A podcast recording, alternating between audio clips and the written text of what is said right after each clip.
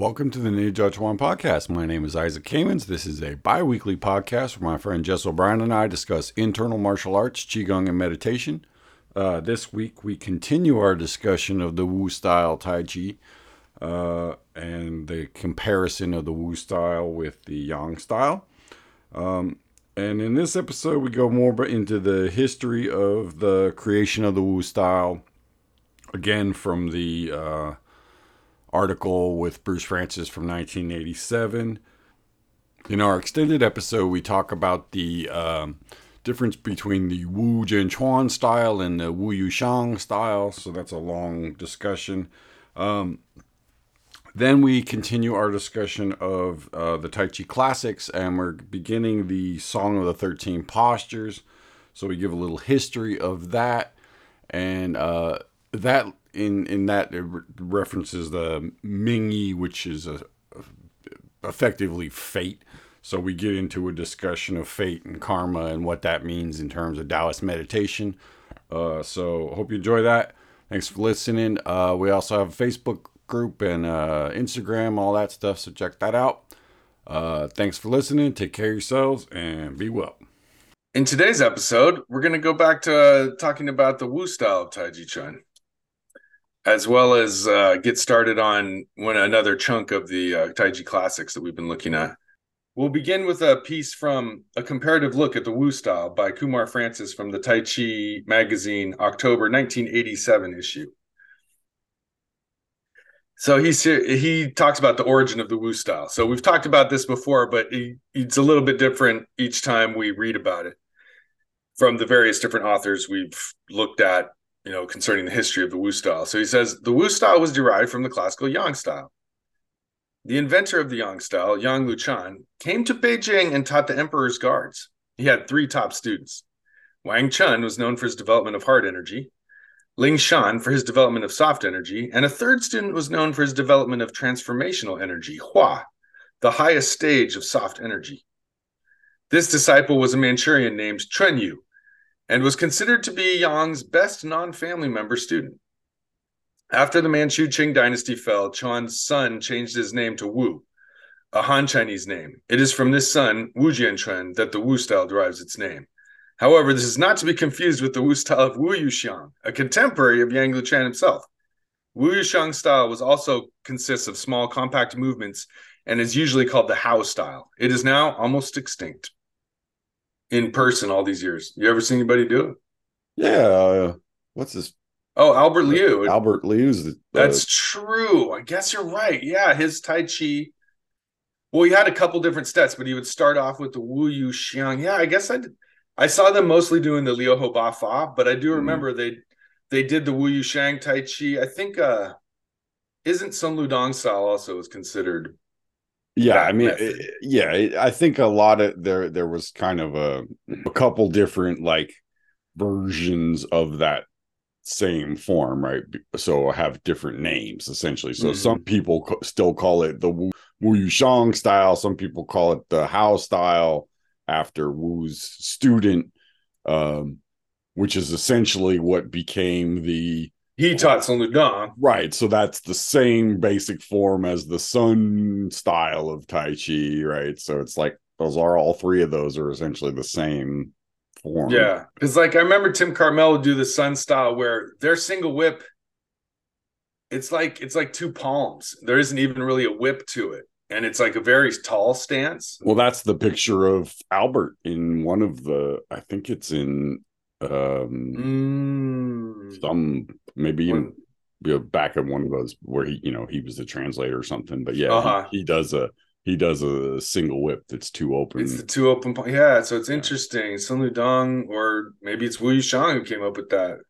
Right but well that's, that's a whole that's where I'm sure it, as it went from Wu to Hao to Sun there were some slight changes right. at each you know at each jump there's usually right. a little bit of a but i suppose if you ask them they'd say no this is the way yang Lu luchan and wu yuxiang used to do it it was it was sure. the yang family who changed it you know so yeah, it's like yeah. the mists of time make it almost impossible to tell you know it was a it was two versions of the same of the you know quote unquote yang style mm-hmm. and one version became what you know kept the name yang Right. style and the other Right. version wu yushang took and Right.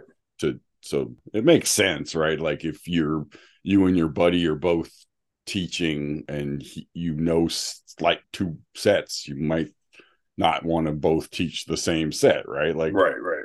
it makes more you know makes sense that way Yeah, it's typical martial arts situation.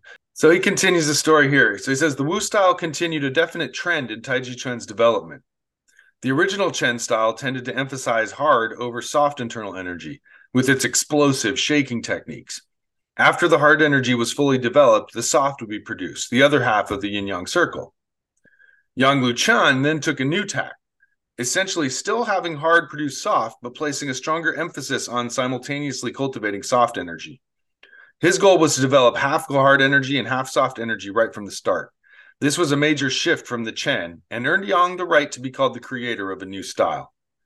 So that that's a little bit like what you were saying, like the circumstances and the vibe is changing. So he makes an innovation that now we're gonna do half soft, half hard.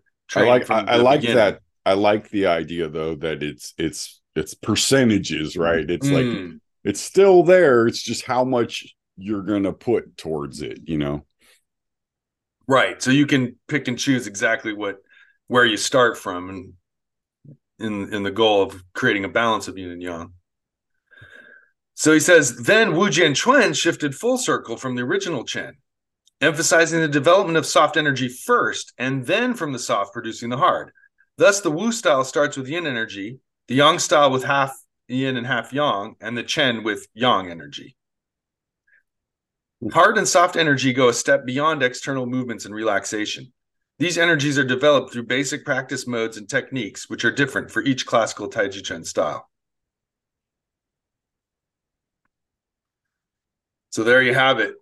It's, it's you know it's kind of simplified in 1987. This was kind of big news, kind of you know this was he was one of the first people to sort of theorize this kind of thing in English. I'd say. yeah i mean just even having a discussion about the different styles was rare i think at that point, I mean, brand new, man. because The you know idea that you someone had experienced all three A was was kind of unheard of at the time, and B to have a, a logical sense of why they developed which way, and you know it's new. yeah i mean there's much more nuanced theories if you will but i think that that one for the uninitiated who's reading a article in a magazine in 1987 that's a great sort of um again the percentages give you a, a sense of like okay it's like just like moving in a direction you know that So just to keep ripping through this article, so he says. As one learns it in more depth, one sees that the Wu style entails extremely intricate, complicated, and subtle internal coordination. In the Wu style, large internal movements below the skin level are associated with very small external movements, which can be half, a fifth, or even a tenth of the size of typical Yang style movements. However, internally, the same amount of work has occurred within the body. So I, I like that because uh, Wu style is kind of confusing sometimes when you see a, someone demonstrating it, especially this uh, this BK Frantzis version where a lot of the movements are quite. There's not a lot of like fluid. Like when I was learning the Chen Pan Ling style, there was a lot of like you know you reach forward and pull back with big weight shifts and stuff, and your your arms kind of swirl and coil quite a bit. Whereas the Wu style, you get a little bit less of the superfluous movement. It's very stripped down. The movements are extremely, you don't swing your arms a whole lot. Like they move slowly as your body moves. And it's definitely got a different look to it. And he describes that as having a, a much greater focus on internal body movement. Yeah i mean the thing he would always say is there's like um the more you do on the outside the less you do on the inside the more you do on the inside the less you do on the outside right? That that there's certain sort of you know you only have so much you can do right? So it's like you have to kind of decide how much you're going to put towards what you know? So you it's just again it's this Right. compare it's this um percentage thing where you're like okay i'm going to put the percentage of what I'm doing towards either hard or soft, right?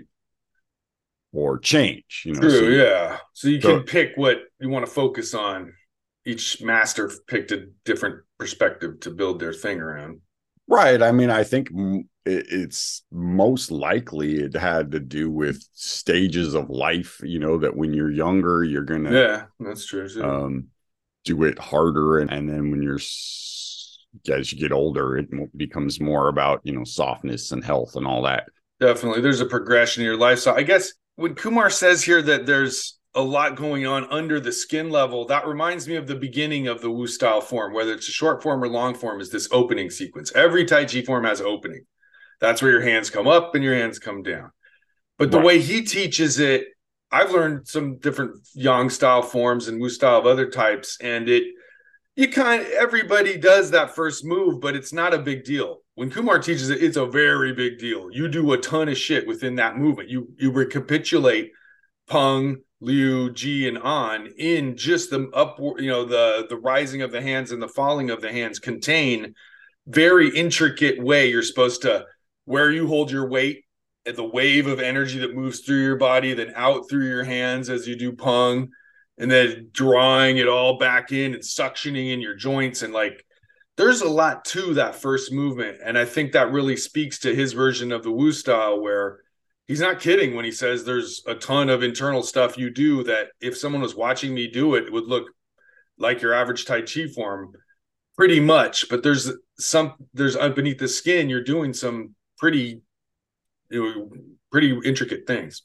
The, the methodology can change essentially. So you, you can do it, for example, you can do it by bending, straightening your joints. So, for example, in some schools, it's about, you know, I bend my wrist for pung, I straighten my wrist for Ji. I bend the other side of my wrist for Liu, and then I stretch my wrist for for uh on on. He does it with the opening and closings, right? So you you um combine the opening and closing and the bending and straightening. So you have this idea that you bend your arm but open your joints for pung. You stretch your arm and open your joints for Ji. You bend your arm and close your Close, joints for yeah. Liu. And you stretch your arm and close your joints for on.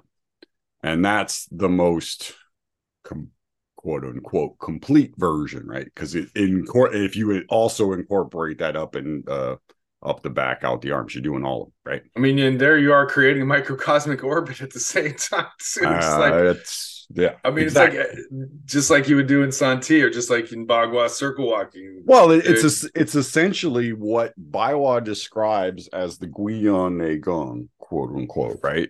Is essentially the, all the components that I just described of what you're going to do when you do a movement like the the commencement, right? Because it's like the whole purpose of that movement um, is to get those four energies to be clearly defined and yet separate, right? The next thing he puts here is that uh, as far as Tai Chi Chuan technology is concerned, some things remain relatively constant. The Wu style emphasizes high stances, small compact movements, the initial development of softer healing energy, short distance fighting applications, and emptiness in pushing hands. The Wu style specialty, as passed down to me by Liu Heng Jie, is its ability to still the mind and heal injuries, especially spinal problems. That is because it focuses on soft rather than hard energy techniques, which can aggravate health problems. The Yang style emphasizes Fa Jing, discharging energy, with soft on the outside and hard or heavy on the inside, utilizing both short and long range applications. Whereas the Chen style leans towards hard energy, with a larger repertoire of martial techniques derived from many external kung fu systems done in an internal fashion. All three Taiji Chuan styles share the same fundamental methods of opening, and aligning the body, internal coordination, relaxation, stilling the mind, chi development, internal power, and self defense. The methods and benefits described in this article pertain to the authentic classical Wu style and not necessarily to many of the watered down versions which exist. But yeah, I think it's from what he says at the beginning there. He says Liu Heng Jie specialized in stilling the mind and healing injuries. all tai chi requires that you be able to quiet your mind and Mm. relax your body It's it's how you're gonna when you start doing something, how you're going to express it, right? The way I put it in my head because it was all uh, more the Nei Jia Chuan model of you had Tai Chi as the soft, Xingyi was mm. the hard, and Bagua was the change. Mm. Well, you mm. have that same dynamic within Tai Chi, right? You have right. soft, hard, and change, and those were right. those, those were those first three students of of Yang Luchan, right? Each right. one kind of had a different one of those different aspects. So just to wrap up this article, um, I'll just before we move on to the uh, Taiji Chen classics, I'll just read the last little bit he says here. The classical Wu, Yang, and Chen styles all have their own particular specialties and limitations, and all have equal potential for self-defense. To say one style is the simplified version of the other, or that one style is the improvement of the other, is something rarely done by people of high kung fu ability who have realized the Nei Gong, internal power of the of any Taiji Chuan style. In China, people who have reached this level usually look at the personal Gong Fu of the individual practitioner, not the style. Those who have gone through all the hard work it takes to achieve Nei Gong will generally respect others who have attained a high level of Kung Fu, regardless of which Taiji Chuan they practice. All right, so now we're going to jump over to Bai Hua's book, where we've looked at the first two classics of the Taiji Chuan classics that he that he lists of his four. Now we're going to look at the third book. Um, so the Song of Thirteen Postures is an interesting piece of the Taiji Chuan classics literature. I was gonna start off by looking at Barbara Davis's book, The Taiji Chuan Classics, where she uh, gives a little historical background that I thought would be good to start with. Um, so she says the Thirteen Postures song is the only formal composed poem in the classics. Its content summarize in simple terms the main points of Taiji Chuan practice. Whether it predates the essays of the classics is not clear. If it predates the other texts, it may have been a source from which the classics authors drew. If it postdated the other texts, it serves as a poetic summary of the major concepts. So I thought that was interesting. The idea that this is the only one that's written in a truly formal Chinese poem sense, um, and the other ones are more just just sort of loosely contained essays. So this must have been written by someone literary, someone with writing skill and ability. So like did the other books come from this one or does this one re- recapitulate and summarize the other books remains unclear right and in some versions this comes in the middle some mm. this comes at the end others mm-hmm. put it mm-hmm. at the beginning i mean it's like who right. knows right and so this one's anonymous there's no author ever listed with this so that makes it interesting. She says the 13 posture song is composed of six four line stanzas of seven words per line. This poetic format is common in Chinese poetry and ditties. For students, this was a means by which Taiji Chuan principles could easily be committed to memory. The cadence is similar to many English poems and nursery rhymes, like "Twinkle Twinkle Little Star." So the set each of the seven word lines has a rhyme to it that allows right. you to memorize it. Well, and that reminds me a little bit of it's like the the it's the same sort of structure as the hundred character tablet. I mean, it's mm. you know it's using and know, the thirty six songs of Zhang right, right. also. They all yeah. use that sort of poemy form. Barbara says this too. Some of the lines of the poem are difficult to interpret, let alone translate. There are numerous variant characters among editions of the poem. Most are homophonic substitutions, most likely the result of transcription errors. The author of the poem occasionally used filler material to complete the demands of the rhyme or rhyme scheme. For example, oh sing, oh sing. So the author sometimes sticks in words just to keep the, right. the rhythm flowing. Um, so that's what Barbara says to start off with. So I guess this one's one of the most mysterious of the Taiji Chen classics. And uh, in some ways it's the most distinct of the classics. It's the shortest piece except for the pushing hands one that a lot of books contain. So now let's look at it from Baihua's perspective. He's he he begins the first line of the, the song of 13 postures. Don't underestimate these 13 postures. The origin of the human's body's destiny is dominated by the waist um, so it's a short but pithy sentence that uh, is actually quite convoluted on some levels, but it's clear that the waist itself is at the center. The Dantian, the waist, this is the where where everything's taking place. If, everything from the 13 postures to your your life destiny, your supreme destiny. So, and everything in between are all rooted in or dominated by or controlled by or or originate in the Dantian is my impression of what Baihua is trying to say. Yeah, I mean it's basically the idea that in the world there's the the Tao. Inside of you, there's the Dantian, right? So the the center, if you will, right? The the oneness is in in your Dantian. So all of this stuff we've been going through is about creating this connection through your your Zhongding into your Dantian, right? So well, that's yeah, that's what Baihua says in his explanatory sense. Right. About. So so that's the simple part of it is like your movement is controlled by your waist. But there's also this sort of double meaning here where Mm. you know your your Ming Yi is your like it's your fate, it's your karma, it's your sort of everythingness, right? So it's not just your physical movements that's controlled by this thing, it's all of it, right? It's all Nadon. Mm, so maybe that's why that. Don't underestimate it. Like it's not a small thing. Like this Right. Dantian connection is not just for fighting in martial arts, but it's this greater movement in life. It's, everything is drawn yeah. from there. I think the, I think the you know the idea is don't overlook this this connection between your body and your destiny, if you will, your karma, right? Because the idea in all Taoist practices basically is that your body is the vehicle, right?